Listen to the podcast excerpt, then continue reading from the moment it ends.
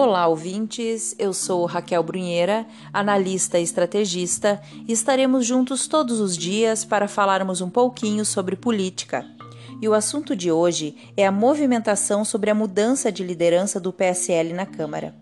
Numa verdadeira guerra de listas, Eduardo Bolsonaro assumiu a liderança do partido ontem à noite, mas hoje o cenário já é outro. Delegado Valdir permanece na liderança do PSL e Joyce Hasselmann sai do cargo de líder do governo. No lugar dela, entra o deputado do PMDB. Foram apresentadas três listas à Câmara de Deputados para mudar o líder do partido. Duas eram a favor de Eduardo, com 24 e 27 assinaturas válidas. E outra era a favor do delegado Valdir, com 29 assinaturas válidas.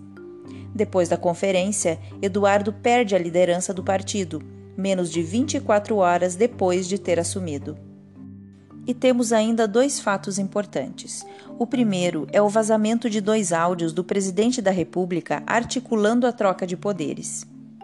Ao contrário do que disse a imprensa tradicional, Jair Bolsonaro interferiu pessoalmente na negociação e acabou caindo numa armadilha de um deputado do PSL, que fez questão de entregar o telefonema aos inimigos número um de Bolsonaro, a mídia. O segundo fato é a gravação de uma reunião de alguns deputados do PSL que tratam Jair Bolsonaro com termos pejorativos e até proferem ameaças de implodi-lo.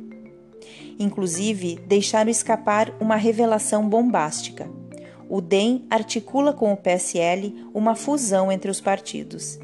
Na gravação, um dos deputados mostra a preocupação que o DEM está de olho no fundo eleitoral do PSL e que deixaria todos sem nada. Eles acabam comprovando o que todos nós já tínhamos percebido. O PSL é composto de duas forças antagônicas. Cada uma puxa para um lado.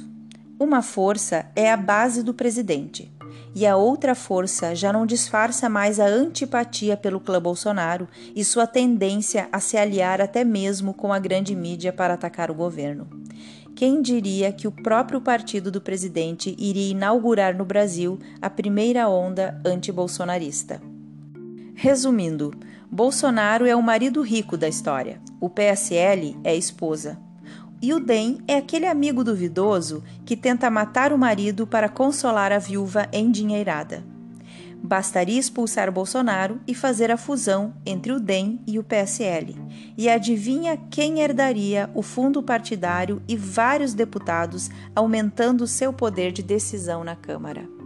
Sim, o homem mais poderoso do Brasil, Rodrigo Maia. Eu sou Raquel Brunheira e até a próxima!